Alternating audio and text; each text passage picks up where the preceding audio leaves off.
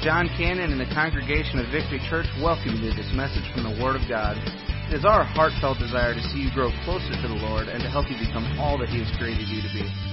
Our prayer is that through this ministry you would come to know Him in a greater way and that these teachings from Scripture would better equip you to fulfill His plan in your life. Now, let's join Pastor Jon as we study the Word together.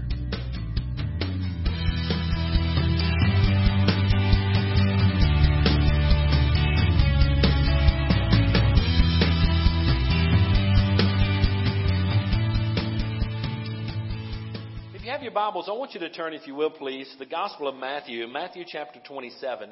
We're going to be looking at verses 45 through verse number 54. And we're just a couple weeks out from Easter. Uh, so I want to just start transitioning our, our thought process. You know, last week I talked about evangelism and outreach and how Easter is the easiest Sunday of the year uh, to invite your unchurched family and friends to church. Uh, most folks feel like they should go to church on Easter. So if you got some unchurched family members and friends and coworkers and what have you that aren't connected to a church, uh, reach out to them. And I talked about that last week. Today I want to transition our thought process and kind of bring us into the mindset of this Easter season, uh, particularly the crucifixion uh, and what's taken place. Now we're going to be in Matthew 27, and we're going to pick up and start reading in verse number 45.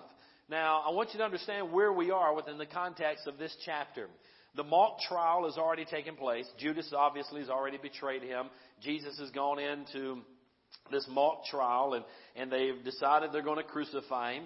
Uh, the beating, the scourging has already taken place at this point in the chapter. Uh, the spitting on him, the plucking of his beard has already taken place. The carrying of the cross that he carried up to Golgotha has already taken place up to this point in Scripture. He's already been nailed to the cross and, and he's hanging there suspended between heaven and earth on the cross. That's where we pick up reading here in Matthew's Gospel, chapter 27. So, is everybody there? Either on your phone, your device, your, your Bible, whatever it is that you're turning to, uh, turn there with us and read in Matthew 27 and verse 45.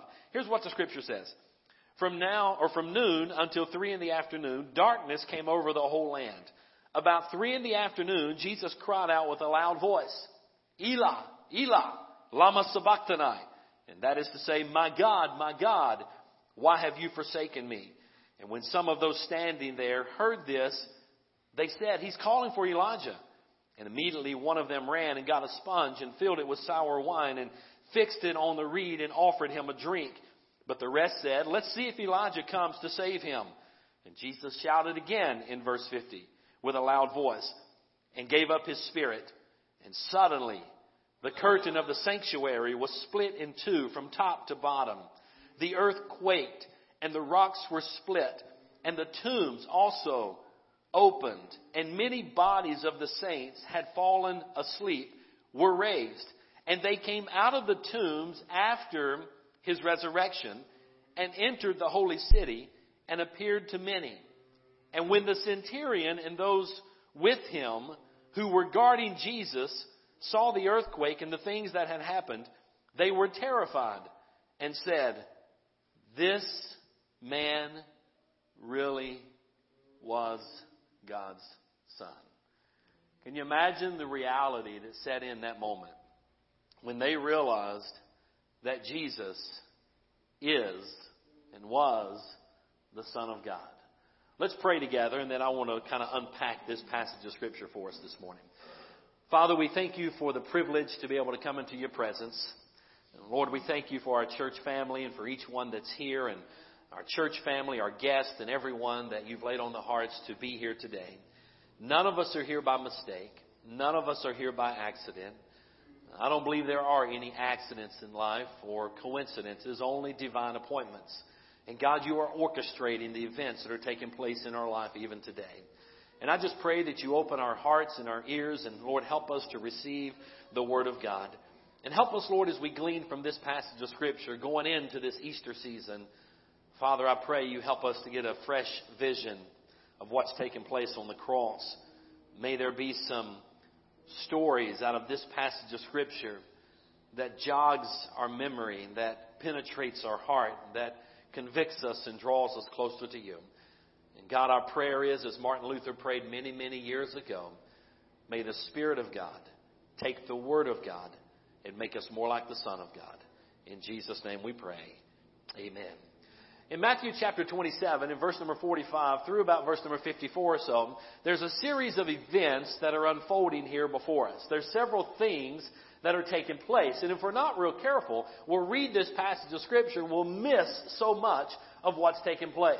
Now, in this passage of Scripture, I believe there are five, and I'm going to add one more, six things that are taking place while Jesus is hanging on the cross. I've titled this message, The Miracles at Calvary or some miraculous events that were taking place while Jesus was hanging on the cross, suspended between heaven and earth, redeeming all of mankind unto himself. So let me try to unpack these five or six things for you this morning and try to get you to see what it was that Jesus was doing on that day while he was hanging on the cross. The first thing I want you to see is that Jesus placed his hand on something. And the very first thing we see in scripture that Jesus placed his hand upon was the sun. Now look what the scripture says in verse number 45. Matthew 27, verse number 45. It says, From noon until three in the afternoon, darkness came over the entire land. Now guys, do you realize that the sun, which is the brightest star, if you will, in the skies, the sun had risen consecutively up to this point some 12,235 times. It had been faithful to rise and shine every single day. Right? But this particular day, when the Son of God, when Jesus was hanging on the cross, suspended between heaven and earth, redeeming all of mankind, there was blackness that went over the face of the earth. Total darkness took place. Jesus put his hand on the sun and darkness took place. Do you realize the day that Jesus was born? Back some 33 and a half years prior to this, when our Lord was born as a baby in a manger, wrapped in swaddling clothes, and we all know the Christmas story, right? Do you realize when Jesus was born that God hung a star in the heavens for him? But the day that he died, he blacked out the moon. A star was hung and shining very bright when he was born, but the day that he died, the brightest star in the entire solar system was blacked out for a space of three hours. Darkness came over the face of the earth. Can you imagine that? Total darkness. At the brightest part of the day, total darkness. From 12 till 3 in the afternoon. Three hours.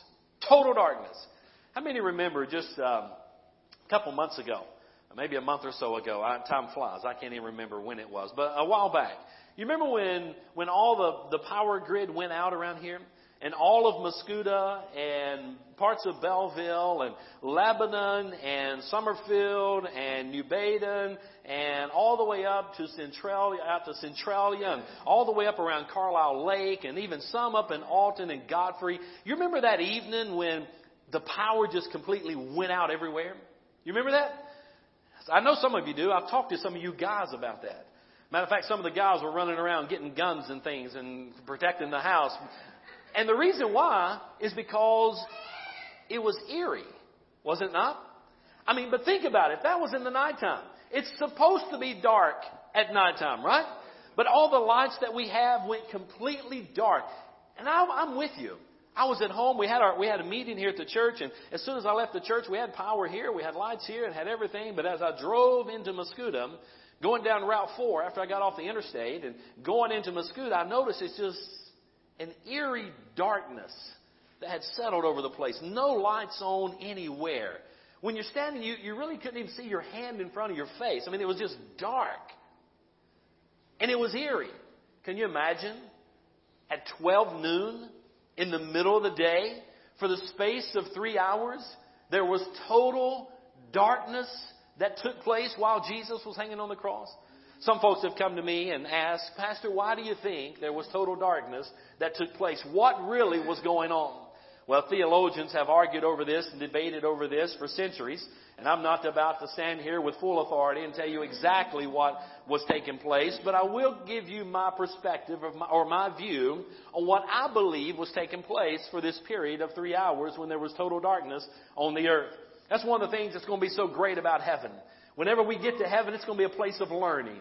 Hello? It's going to be a place where we figure out some things and we have some fantastic aha moments when we're like, oh, I see what was taking place, right? Because here on this earth we don't know everything, but whenever we get to get to be with Him, then we will know so much while we're in heaven. These are one of the questions, or this is one of the questions that I want to ask the Lord whenever we get to heaven. What was really taking place? From 12 noon to 3 in the afternoon when total darkness took place over the whole earth. I believe my view is, I'm not dogmatic about this, I don't have a tremendous amount of scripture to back up everything with authority on what, what exactly was taking place here. Theologians have debated over it, but my perspective is this. I believe at that moment, when the sins of the entire world, and Isaiah 53 says that God the Father laid on him, Jesus, the iniquity or the sins of us all. I believe when the sins of the entire world were literally being placed upon Jesus, when he was dying for our sins, I believe then that God the Father now, theologians debate over this. Just my view. I'm not dogmatic about it. I'll stand to be corrected when I stand before the Lord if this is not the case, and I'm okay with that, okay? This is my perspective. I believe then while the sins of the world were being placed upon Jesus, the Son of God, that God the Father had to turn his back on his only Son because God the Father is a holy God and he cannot look on sin. Now that may or may not be true, okay? I personally think that's kind of probably what was taking place there. We'll understand that completely in heaven. You get what I'm saying? But I want you to see this. There was total darkness that came over the entire world for a space of three hours.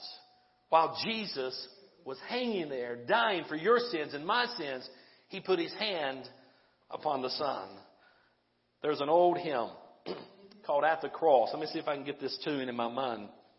I want you to sing it with me because one of the verses talks about this darkness. Alas, and did my Savior bleed and did my sovereign die? Would he devote that sacred head for such a worm as I? Sing the chorus with me. At the cross, at the cross, where I first saw the light, and the burdens of my heart rolled away. It was there by faith I received my sight, and now I am happy all the day. Was it for crimes that I have done? He suffered on the tree. Amazing pity, grace unknown and love beyond degree. How many knows this chorus? How many know it? You know it? Let's sing it together.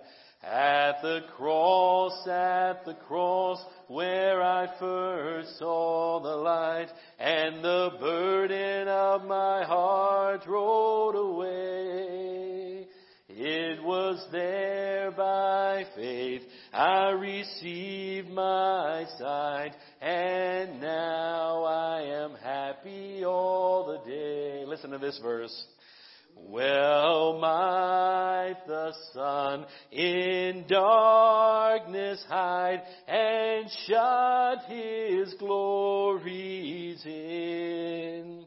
When Christ the mighty Maker died, for man the creature's sin. Sing it. At the cross, at the cross where I'm. Sing it now. And the burden of my heart rolled away. It was there by what? Faith I receive mine, and now Let's sing the last verse. But drops of grief can ne'er repay the debt of love I owe. Here, Lord, I give myself away Tis all that I can do. Sing it out loud. At the cross, at the cross, where and the burden of my heart rolled away. It was there by faith I received my sight, and now I. Let's sing it again. Just make the devil mad, okay? One more time. At the cross, at the cross, where I'm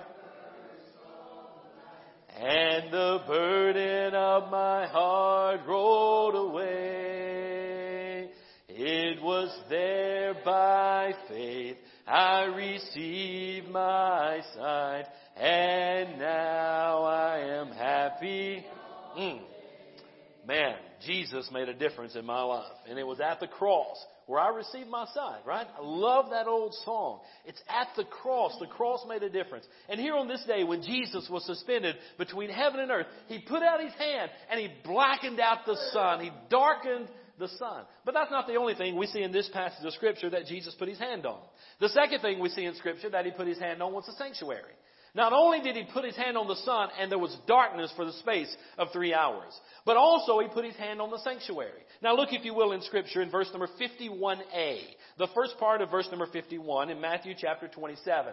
Look what the scripture says. It says, suddenly the curtain of the sanctuary was split in two from top to bottom. Now this was the veil that was in the sanctuary and it separated the holies of holies into its own designated place. Now the holies of holies, the priest would only go there once a year to, to make atonement or sacrifice for the sins of all the people. In the holies of holies, no one was allowed to go in there.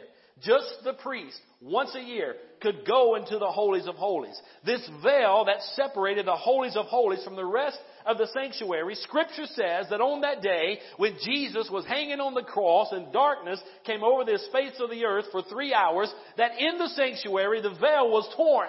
It was rent from the top all the way down to the bottom. No one could ever go into the holies of holies prior to this moment. There was one man that tried to. You remember in Second Chronicles, you remember the king? His name was Uzziah. And King Uzziah tried to go into the holies of holies. Matter of fact, he did. And as soon as he went in there, he was cursed with leprosy. You remember that?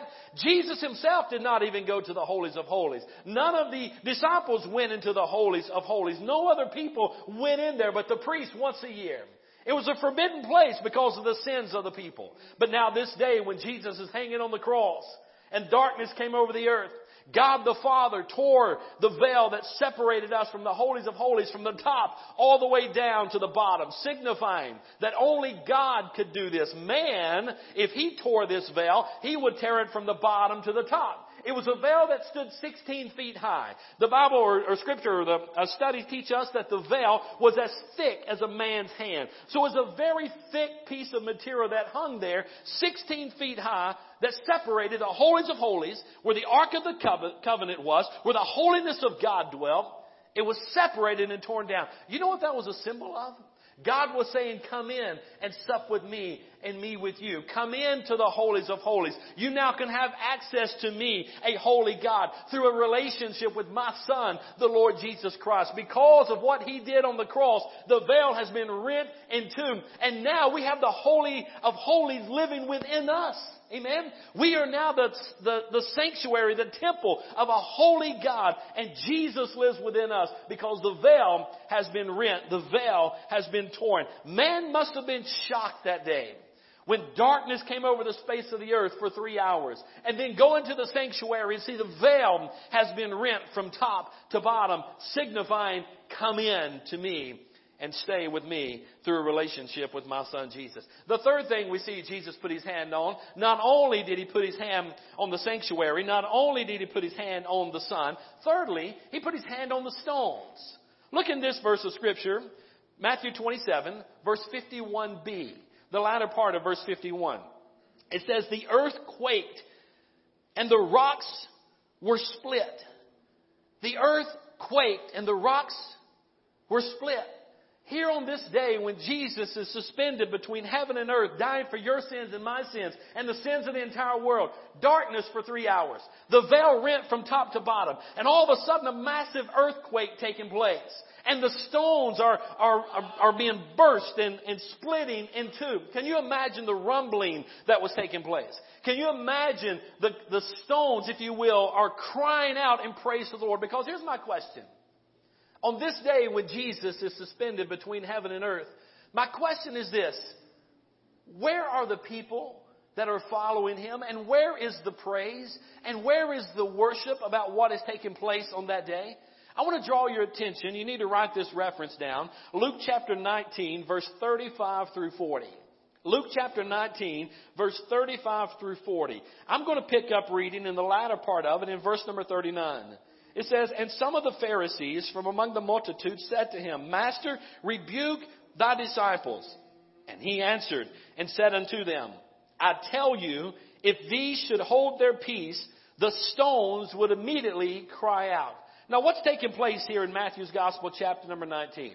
This is the scripture about the, the, uh, the triumphal entry into Jerusalem. You remember scripture teaches us in Luke's Gospel that Jesus rode a colt. He told, he told his two disciples, he said, I want you to go into the city, and there I want you to find a man, and there will be a colt there for me, a donkey, a colt there for me. Bring it to me. If they ask you what you have need of, tell them that I sent you, that I need this colt, and bring it to me. And here we find that Jesus now, on this Palm Sunday, which is for us, is going to be next Sunday that we celebrate that, but on this event, Palm Sunday, the triumphal entry, he now gets on this colt and he rides into Jerusalem. Now here's one of the things you got to understand. Nowhere else in scripture do we see that Jesus rode any animal into Jerusalem prior to this. Nowhere. So that was an odd command for the disciples. He always walked into Jerusalem. But on this day, he said, no, I want to ride a colt. Why? What's the significance of why Jesus on this particular day when they're crying out Hosanna, the parade route, if you will, where he is traveling, they're laying down their outer garments, they're laying down palm branches, they're allowing him to come in, they're worshiping, they're celebrating him, they're praising him. Why on this day did he choose to ride a colt? Well, the culture of the day was this. Whenever the time was in a time, or the, or the city or the, or the kingdom was in a time of war, and whenever the king would come in in a time of war as a victor and a conqueror, he would ride into the city on a prancing stallion. And you've probably seen some of these in some of the movies of old as, as you've seen those. And, and the king would come in in a time of war on a prancing stallion signifying, I am the victor. But during days of peace, the king would ride in on a colt. On this particular day, Jesus said, I don't want a prancing stallion. And I don't even want to walk in. I want to ride in on a colt, signifying that yes, I am the king and I am also the prince of peace. And so as he was riding into Jerusalem, he rode in as the King of Kings and the Lord of Lords, and he also rode in on this colt as the Prince of all peace. And the people were crying out, Hosanna, Hosanna, Hosanna. They were worshiping him. They were praising him. Question, where is the worship? And where is the praise on this day when he's there on the cross, suspended between heaven and earth? There wasn't any, was there? So why do you think the rocks were crying out? Because the greatest event that's ever happened in the history of mankind, the greatest theological event that ever took place, the gospel, the redeeming of mankind was being fulfilled. God's Son was on the cross, dying for your sins and mine, redeeming the world. God was redeeming the world unto himself through his Son. And there was silence over the earth. Nobody was praising him on that day. So therefore the prophecy of our Lord in Luke chapter 19 and verse number 40 came to fruition. In Luke 19 and 40, Jesus said, I tell you, if they hold their peace, the stones will immediately cry out. On this day when he suspended between heaven and earth, there on the cross, there was no worshiping taking place among the people. There was no praise taking place among the people. So you know what took place? An earthquake happened and the rocks started renting and all of the collapsing and the splitting of the rocks and the noise that came came with that was the praise of the rocks for what was taking place on the cross that day. Church, may I ask you, we go back and study in the New Testament. We see men and women that called on this man Jesus to come into their life and do some amazing things. I think about blind Bartimaeus that sat by the wayside. A blind man. He knew that Jesus was passing by. He pressed through the crowd. He said, Oh, thou son of David, have mercy on me. And Jesus went to him. People told him to be quiet. He would not be quiet. He cried out the louder, Oh, son of David, have mercy on me. Jesus went to blind Bartimaeus and he touched him and he healed him of his, of his blindness and he could see that day. My question, where is blind Bartimaeus when Jesus is on the cross dying for the sins of the world? I think about Lazarus. Mary and Martha's brother, if you remember, dear friends of the Lord Jesus Christ, and Jesus was not with them, but Lazarus was sick and he died, and they'd sent for Jesus, and when he finally got there, they were upset, and they said, Jesus, if you had only been here earlier, my brother Lazarus would not have died. Jesus wept with them. He was emotional with them. And then he said, take me to him. And he spoke and he said, Lazarus come forth. Scripture teaches us that Lazarus came forth. what a great story that is. I'd love to preach that story, but I don't have time to preach it right now. Lazarus come forth. And Jesus, said, the scripture says that he came forth. My question, Lazarus, where are you on this day? When Jesus is suspended between heaven and earth and he's dying for the sins of the world. Lazarus, where are you? Where's your praise? Where's your worship? Mary, scripture does tell us that Mary Magdalene was close by. But Mary and the mother of, of Jesus, Mary was close by as well. Mary, where, where are you? They're close by, but there's no worship, there's no praise. So you know what took place on that day? Not only did Jesus put his hand on the sun and there was darkness for three hours. Not only did Jesus put his hand on the sanctuary and the veil was rent from the top to the bottom and so that we could enter into the holies of holies. But also on that day, Jesus put his hand on the stones. He said, while I am redeeming the world, if you will not praise me, if you will not worship me, the stones of the world, the stones of the earth will cry out and worship me. Folks, I don't care what you're going through in life. We all have different hardships and we all have different valleys and we all have different trials and we all have different set of challenges and circumstances that we're faced with. There's a one word for that. It's called life. Learn to deal with it. And here's how you deal with it. You deal with it by trusting Jesus Christ as your Savior and trusting the promise that He said, I'll never leave you. I'll never forsake you. And even when we are in our darkest valley, even when we're in some difficult trying times in life, we still need to cry out and worship the Lord because even the stones on this day, when Jesus was in the dark darkest valley of his life, redeeming all of mankind, cried out and worshiped him. Can I get a witness, church? Amen. The third thing we see, not only did Jesus put his hand on the sun and there was darkness for three hours. Not only did he put his hand on the sanctuary and the veil in the, in the, in the sanctuary was rent from the top to the bottom, signifying we could come into the holies of holies. Not only did he put his hand on the stones, and the stones cried out in worship, if you will, in the rumbling that was taking place there. But we see the fourth thing, he put his hand on the sepulchres. Now, what's the sepulchres? That's the tombs, that's the graves. He put his hand on the sepulchres. Look, if you will, in verse number 52. The tombs were also opened, and many bodies of the saints who had fallen asleep were raised. That word fallen asleep just simply means they died. Okay? So many of the saints that had died had been buried. That was the normal thing to do. Still is today, right? You die, be buried. That's what was taking place. But during that day, when he's suspended between heaven and the earth, the tombs were open. Look what it says. They fell asleep. Verse 53. And they came out of the tombs after his resurrection. Everybody say after. I want you, I don't want you to get this order out of, out of place here. I want you to see what's happening. The tombs were opened. The graves were opened, but they didn't come out of them until after the resurrection. It's almost like the festival of first fruits as Jesus was resurrected, then the first fruits he brought with him. And it says of these that had died, that were in the tombs, that the tombs were opened that day, the sepulchres were opened that day. Look what it says about them in verse 53. It says, they came out of, of the tombs after his resurrection, and they entered into the holy city. What's the holy city? That's Jerusalem. They entered into Jerusalem, and they appeared to many. I don't know about you, but I find that amazing. The graves were open. No doubt they laid there for about three days now, okay? until Jesus finished dying, until he was put in the tomb, and then after he resurrected, the scripture says that they got up out of the tomb and they walked into the city, and the scripture says they walked into the holy city, that's Jerusalem, and they appeared to many. And you say, Preacher, do you really believe that? Let me tell you something, guys. I believe every word in this Bible. If it's in the Word of God, I believe it. You say, well, really, how do you really think that happened? I, I don't know how it all happened. I just know it did. Right? I don't have to know all the hows of it. I just know it happened. Now, if you're going to take that part out of it and say, I don't necessarily believe that's true, then let me ask you, what part is true?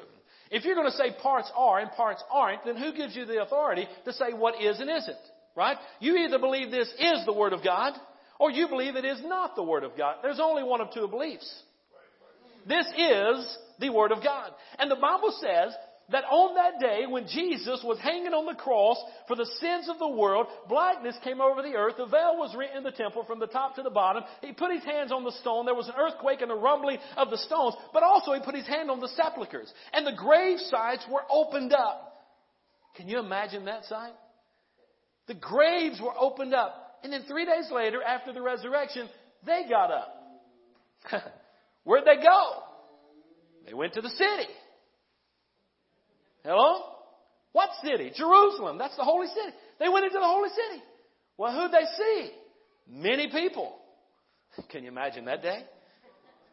Hello, church. Can you imagine that? All of a sudden, man, who are you? I am Abraham. No doubt they had heard about Abraham. One of their forefathers. Abraham got up. Now, I'm assuming he's one of the saints, right? It doesn't say that Abraham does. But it says the saints, right? Those that are buried, they got up out of the tomb, they walked into the city, they were seen by many. Now my imagination is going to kick in on what that may have looked like. Abraham walking into the city. Hello. Can you imagine little kids now? They really want to see Father Abraham had many sons. Many sons had Father Abraham. I am one of them. Hey, there's Father Abraham. Right? Now, I doubt they were singing that song back in the day, but you get the picture, right? Abraham walking into Jerusalem on that day. Think about King David. You think King David saw a different Jerusalem than what it was when he was king? Oh yeah, oh, it's a different city nowadays, right? It's under Roman captivity and Roman siege, if you will, and, and he's walking in and thinking, what in the world's going on? Man, this is, kind of looks different. And just let your imagination go with that.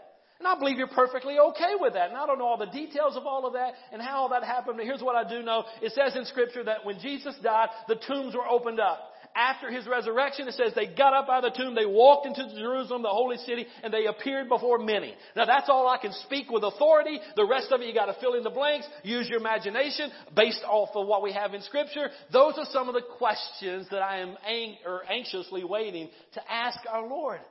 Or even ask Abraham, hey, what was it like? To get up and walk into Jerusalem that day. Right? Said, Preacher, you're crazy. It's in the book. Right?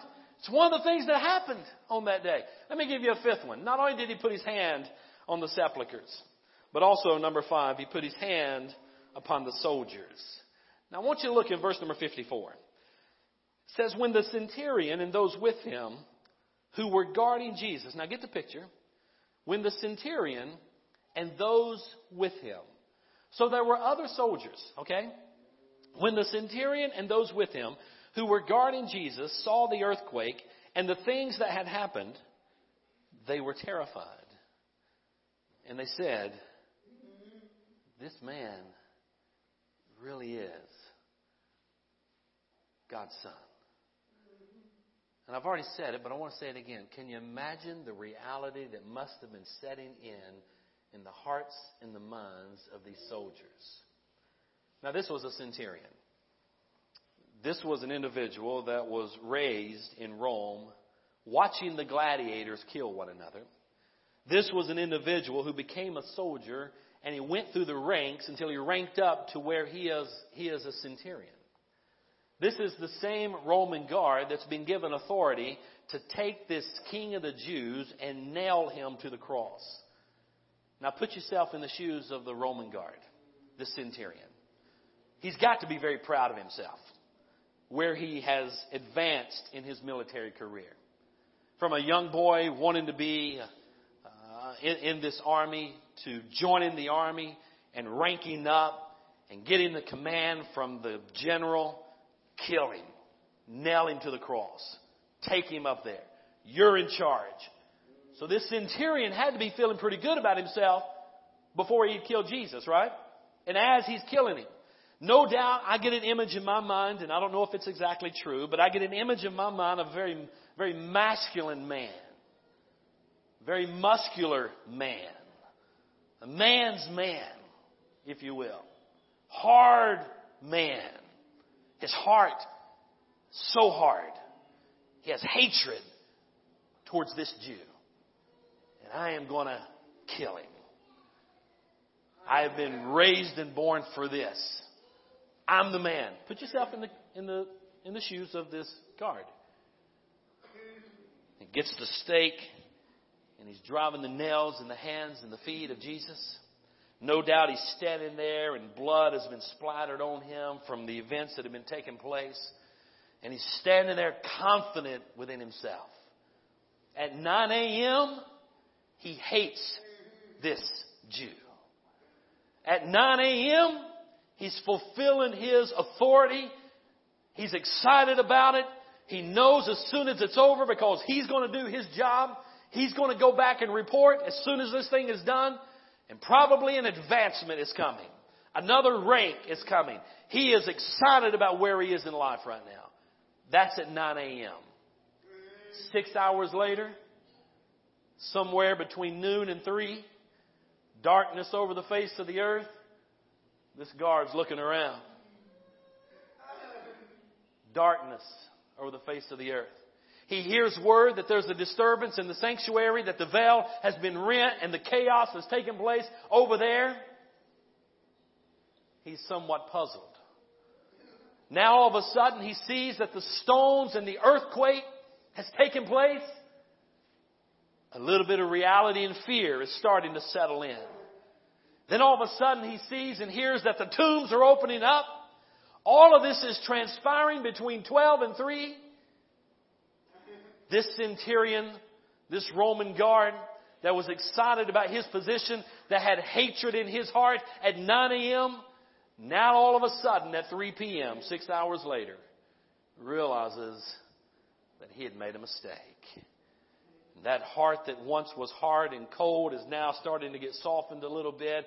And he says, Oh my goodness, this man was and is God's Son.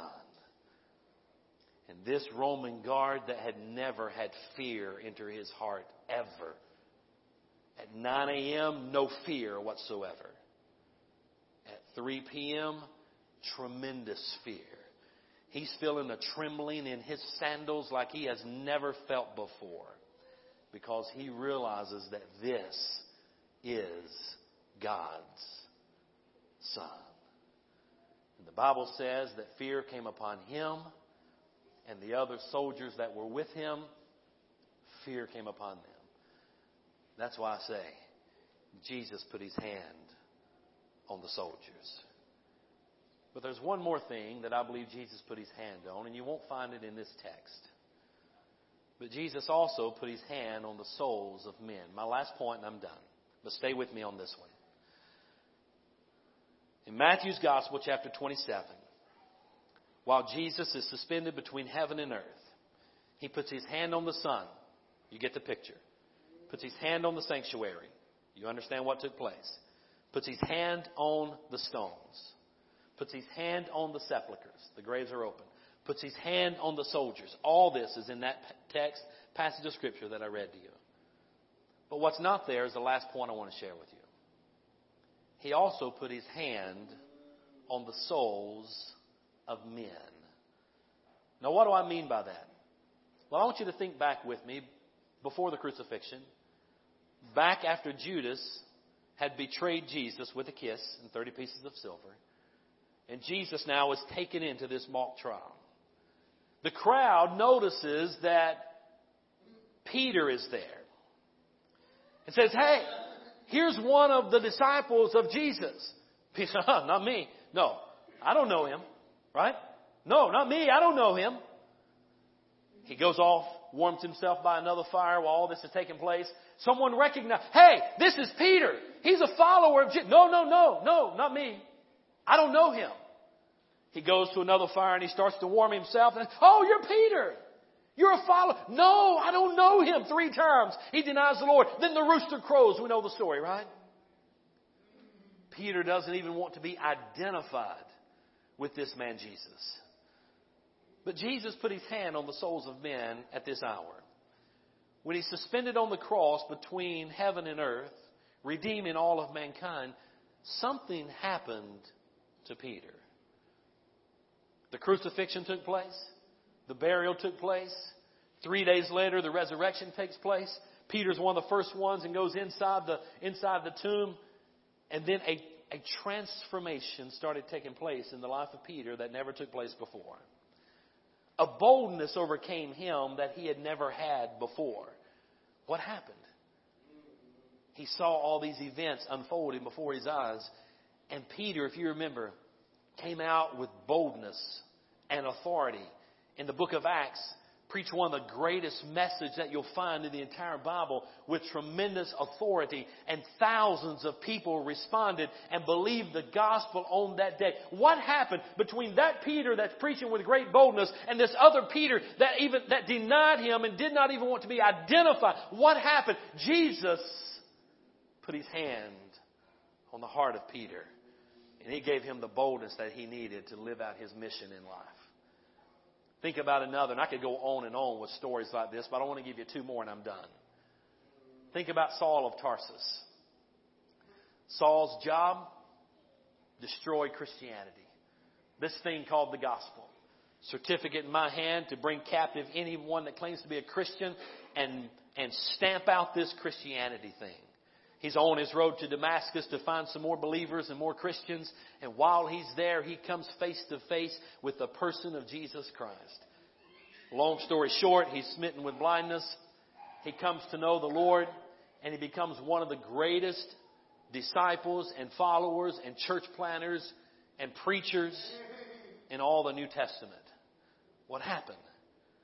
Jesus put his hand on the soul of Saul of Tarsus, and he became the great, the apostle Paul. There's one more man I want to share with you that Jesus put his hand on. The date, November 13, 1977. A 13 year old boy at Penelope Baptist Church in Hickory, North Carolina. That afternoon, I've been playing football in the front yard of the church with all my buddies in the youth group. There were several hundred in our youth group at that time, and we always stayed after church on Sunday we were there right outside the city limits and we stayed there on Sunday and we would walk down to the burger hut and we'd get us a burger right after church and get us some type of a soda and then we would hit the front yard of the church, had a huge, massive front yard. And I'd wear my, bring my old blue jeans because mama wouldn't let me play football in my dress clothes. So I'd change into my old blue jeans and I'd be out in the front yard of that church and we're playing football all Sunday afternoon. Then we'd walk back down to the burger hut and we'd get us an ice cream cone right before youth group, and then we'd go into youth group. This particular evening, our youth pastor was there and he was preaching to us and he assembled us all together and we were having communion. And he said, okay guys, we were scattered throughout the auditorium. He said, every one of you guys that have trusted in Jesus Christ as your personal Savior, get up out of your seat right now, come down to the front row, start filling the church up from the front to the back. We're going to serve communion. And he said this, he said, if you do not know Christ as your Savior, do not come up here and partake of communion because it's only for believers. Well, I'm sitting there, I'm thinking, ooh, that's me. I better not get up and go up there. To my right was Gordon Hicks, red-headed guy, about two, four or five inches taller than I was, a few years older than I was. In my, in my mind, man, he was the star football player on Sunday afternoon. You always wanted to be on Gordon's team. He was tough. A couple years older. You know how you are when you're a 13 year old boy and you look up to somebody 15, 16, and man, that's a man, right? I saw Gordon get up and go down the front, one of the first ones. I thought, wow, there goes Gordon. To my right, or my, the, my other side was Jeff Siegel.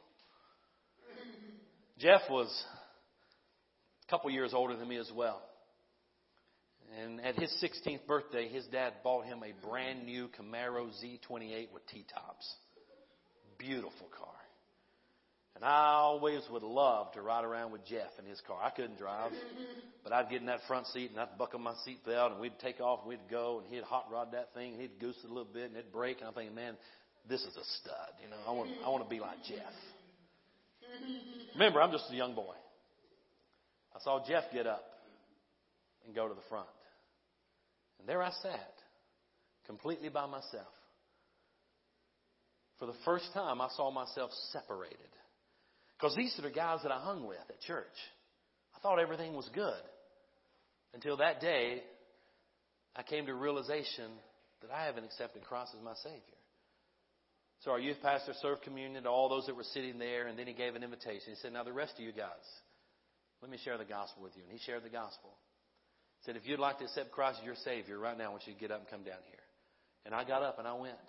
And I went to the front, and I met with Mark Folk. He was our pastor's son. Our pastor was Aubrey Folk. And I met with Mark Folk, and I said, Mark, today, for the first time, I see myself completely separated from this youth group completely separated from God. I don't know what I need to do, but I want to, I want Jesus as my Savior. Can you help me? And he sat me down. He opened up a Bible and he took me down the Romans road. And he said, if you believe this, you can be saved. And he helped me pray the sinner's prayer. And the reason I, I can never forget the date because he wrote it in the front of this little Bible, this little pamphlet Bible that he had. He wrote it in the front of it and gave it to me. And my first Bible that I got, I wrote that date in the front of that first Bible that I got. November 13th, 1977. After I accepted Christ as my Savior, I then took communion. I don't know that I've ever had a feeling come over me to take communion like I did that as a 13 year old boy. And God touched me. Well, you know how it is as you come on through school and you get up into high school, and I had drifted away from the Lord. I wasn't where I needed to be. But I found this sweet, good looking girl that played the piano. Good looking girl. There's probably been more, more boys saved through good looking girls at church than anything else. Hello? So you girls keep looking good, keep bringing them boys in here, and we'll get them saved, alright? It happened for me. I wasn't where I needed to be spiritually, but her and her family I noticed were. And she wasn't even completely, but I could tell they were, they were doing it. And so I fell in love with this, this girl. And so I'd go to her church on Sunday night. I'd go to Penelope on Sunday morning, then Sunday night I'd go to Calvary Free Will Baptist Church because she's playing the piano. I want to hang out with her, you know. So I went. She became my high school sweetheart. We got married in 1984, August 4th, 1984, four o'clock in the afternoon. We're standing at the altar, and we get married. The love of my life. I do. She did. We did. And there we went. Living life. Both had really good jobs. Bought our first house, about five acres of land. Had a lot of different things going on for us. God had blessed us. I didn't even realize it was God blessing us. Because I wasn't where I needed to be spiritually. I thought it was all me doing this thing. We didn't have any children at the time. And about that time, I'm driving my UPS truck and I get a call at one of my stops. You got to remember, this is before computers and this is before cell phones. This is before all that. I had a paper tablet and I had the old carbon paper that I had this put in there. You guys remember any of that stuff? Anyway, that's kind of what I, my route sheet was on. And at one of my routes, the terminal manager had called the place where I was going to be picking up that afternoon and said, Hey, you need to bring the truck back in here. Your wife, they've just taken down the Duke Hospital in Durham, North Carolina. She's been diagnosed with cancer.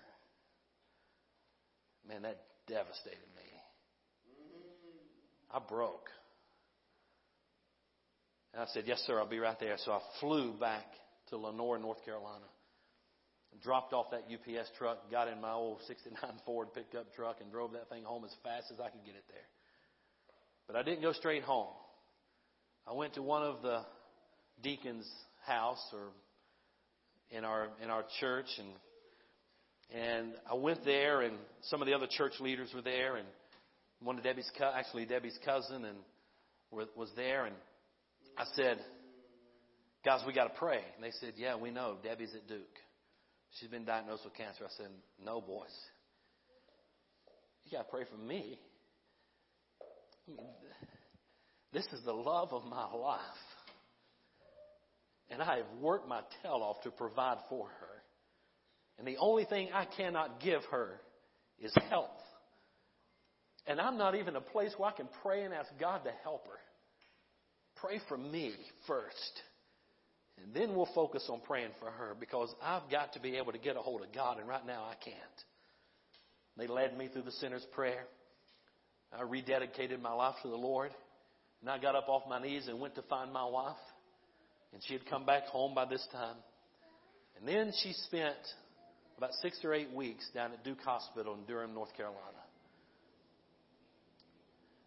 I couldn't go down and spend every day with her. I had to work. We had a mortgage, we had car payments, had a boat payment, had all this other kind of stuff. I'm driving my UPS truck. I taped up scripture all in the top of that thing. I was memorizing scripture like crazy and taping it up all over my truck and, and claiming and holding on to the promises of God. And I took a week's vacation and went down and stayed with her one week. While we're there, and this is toward the latter part, halfway to the latter part of her treatments, and she's having radiation treatment directly into the face, directly into her eye. She has lymphoma cancer, little hot dog cells, layered cancer coming out of her eye. And she's having this treatment. And so her face on one side is completely burnt. I mean, it's scorched.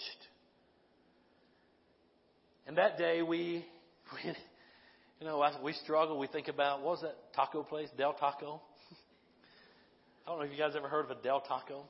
There's one, there was one in St. Louis, but they've closed it down now. But there was a Del Taco. We used to go there because we could eat tacos for like, we could get like 10 of them for two bucks. I mean, they were just dirt, dirt cheap. And we'd get those tacos. And, and I remember we one day we went on to in Durham, North Carolina, went on the campus and went up into the bell tower. And the reason I'm telling you about this particular story because this is another one of those times when God put His hand on me.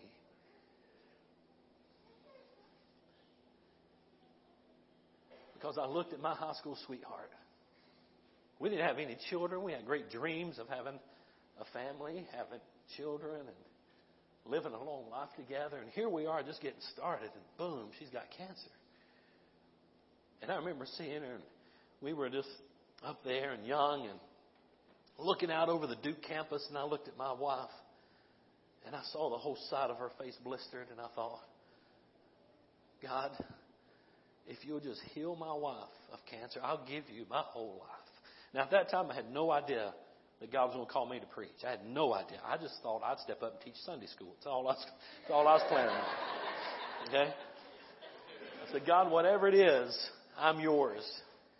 If you'll touch and heal my wife. Well, God kept his end of the promise. And since then, I've been trying to do my very best every day of my life to keep up my end of the promise. And God brought me from the back church, from the back of the church, little old shy, skinny boy that would not even pray in church. And I had people around me designated prayers because our pastor would just randomly say, Zach, stand up and pray for us, okay? That's, no, don't do that. that. That's what he that's what he would tell us, okay? I, I was terrified of that. And I had people around me that would pray. But God brought me from the back of the church, and I thought, you know what? It's time for me to sit on the front row. And I quit sitting at the back at that day, and I said, I want as close to the fire as I can get. And I, my spot was on the front row. Now, my wife didn't like sitting on the front row, so she sat on the second row, but right behind me. I could reach her back and touch her if I needed to. But I got on that front row. And I wanted as much of God as I could get. I wanted to spit off the preacher. I wanted it. I went from the back row to the front. I went from listening to my wife sing with a trio to joining that trio and becoming a quartet. And we traveled around a lot of different churches and sang in churches and did revival meetings and camp meetings and we would sing in those things and we would share our testimonies and just what God was doing and then my pastor said, "Hey, would you like to teach the men's Sunday school class?" I said, "Yeah, that's kind of what I, where I thought I was going, although I was terrified." And I went from just this young boy to standing up and preaching or teaching to these men's Sunday school class, and oh, I, I felt so humbled to do that. And then I kept serving, and um, I don't know if I told you guys this or not, but I don't know if it's the first service or if I already told you. Did I already tell you about me cleaning the bathrooms? That must have been the first service. I would I would get to the church early on Sat every Saturday morning. I was at the church. I had to get it ready for Sunday. And I was in there and I would clean the bathrooms and clean those things spotless and freshen the place up. And our church was an older church and we went through a little bit of remodeling and I was there working at anything and everything I could do at the church. I wanted to do it. Not to try to get to a position, but because I just wanted to serve. As a way of me giving back. And my pastor said, Jon, he pulled me aside one day and said, I've been watching you. God's been moving in your life and in Debbie's life and you guys as a family. Would you mind if I put you aside and start training you as a deacon? Uh, okay. So it wasn't too long after that I was ordained as a deacon. Then it wasn't long after that that God's kept dealing with me, and I remember pulling my UPS truck over in Morganton, North Carolina, in a hayfield. They had just cut hay, and I'd always carried my Bible with me, and I just felt God impressing on my heart.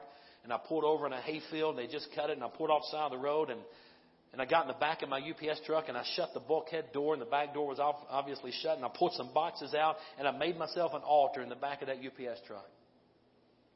And I laid my Bible out there, and I said, "Okay, God." I'll surrender. We were having revival services at the time, and I felt God calling me to the ministry, and I surrendered to preach in the back of an old UPS truck. And I went to the revival. I made it public to my pastor and to those. God's called me to the ministry. I'm surrendering today to be a preacher. I don't know where God's leading. My pastor got up after the close of the service and he said, Hey, got great news. What's going on in Jon and Debbie's life? And he was sharing that. He said, and I want everybody to come back Sunday night. Jon's going to preach his first sermon. I was like, whoa. You remember that? I'm like, wow. I mean, that was like on Thursday. Sunday, I'm preaching.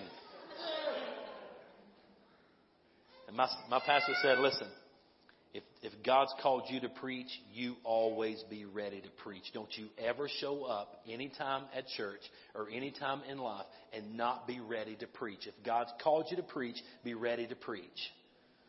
I mean, I would show up at church sometime. We'd get through the song service. Everything's done. I'd sit down and pastor would get up. He'd start preliminaries. He said, I pray for Jon. He's going to deliver the message today. Today. You better be ready. That's how I was raised. Better be in the book. You better be ready. I shared all that because this means a lot to me. I am where I am today because of what God's done for me. My wife is where she is today because of what God has done for her. My children are where they are today because of what God has done for us. You take God out of my life, friends, I have nothing. I have absolutely nothing. So, my question to you today is this, and I'm done. Will you allow the Lord Jesus to put his hand on your heart as he put his hand on the sun?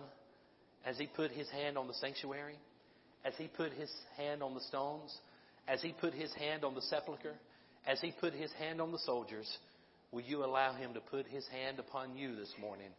And here's all you have to do. And say, God, I'm tired of doing this thing myself. I'm going to get out of the driver's seat and I'm going to let you lead my life. I surrender myself to you today. If you'll do that, friends, I promise you, you are on the path to an amazing journey. If you'll just let go and let God, you'll be amazed at what God wants to do and can do in your life. I wonder as every head is bowed and every eye is closed, and as the band comes, Jesus on the cross, dying for the sins of the world, blackness over the face of the earth.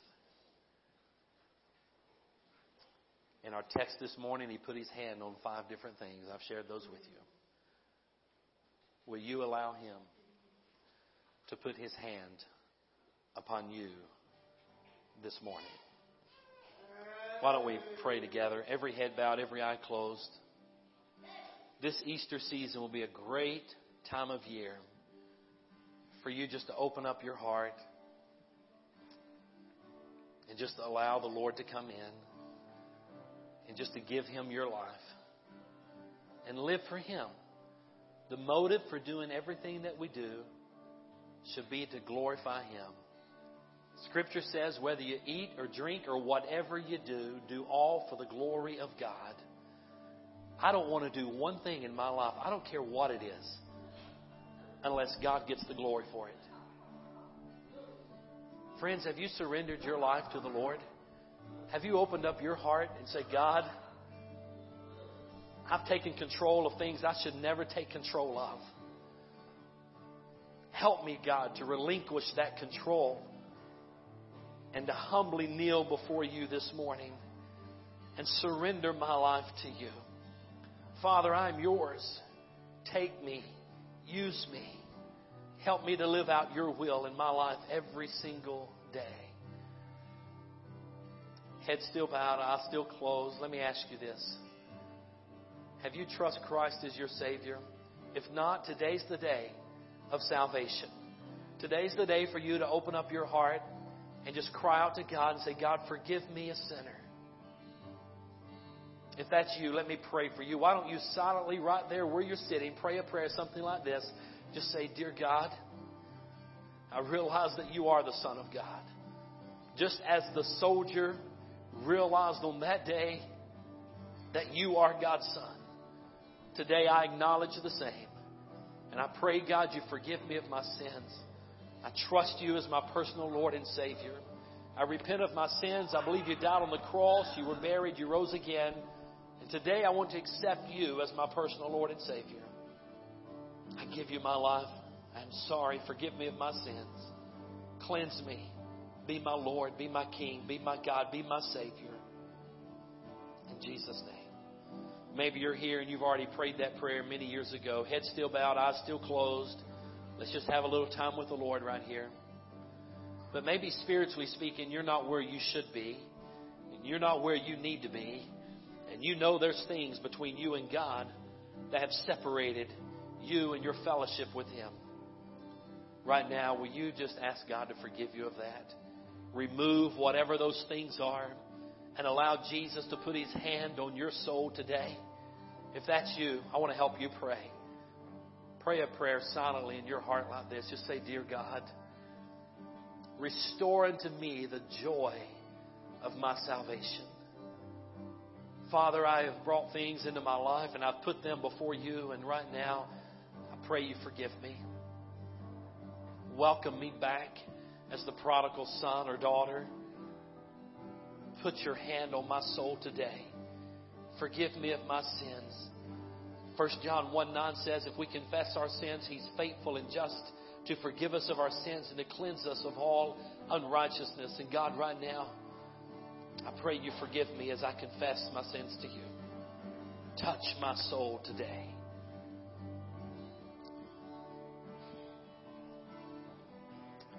Father, for every prayer that's been prayed this morning, whether a prayer of salvation, a prayer of rededication and commitment, dear God, we lift all of those and give those to you. We pray, dear God, that you would touch all of our souls, change us.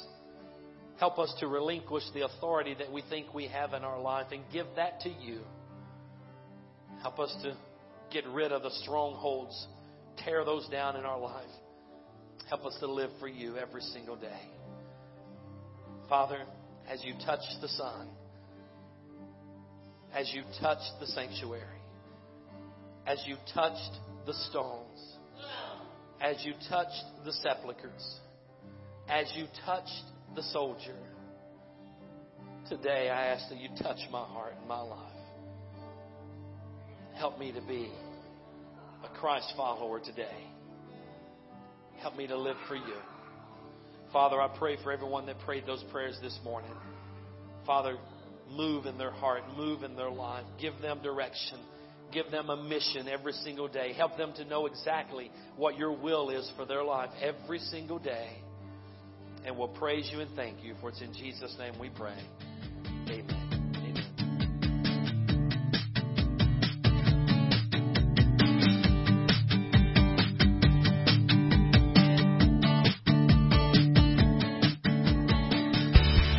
Well, thank you for joining us for this message from the Word of God. We know that the truth you have just heard will change your life if you believe it and intentionally apply it. If you need someone to pray with, or maybe you just want someone to talk to, please call us at 618 622 9360. That's 618 622 9360. Or you can email us at victory at victorychurchonline.net. If you're interested in obtaining more teaching materials, or if you'd like to partner with us in this ministry, please contact us. You can email or call, or send a request to 715 Lake Point Center, Suite 109, O'Fallon, Illinois. 62269. Come and check us out on the web at www.victorychurchonline.net. And again, we thank you and are glad you could join us.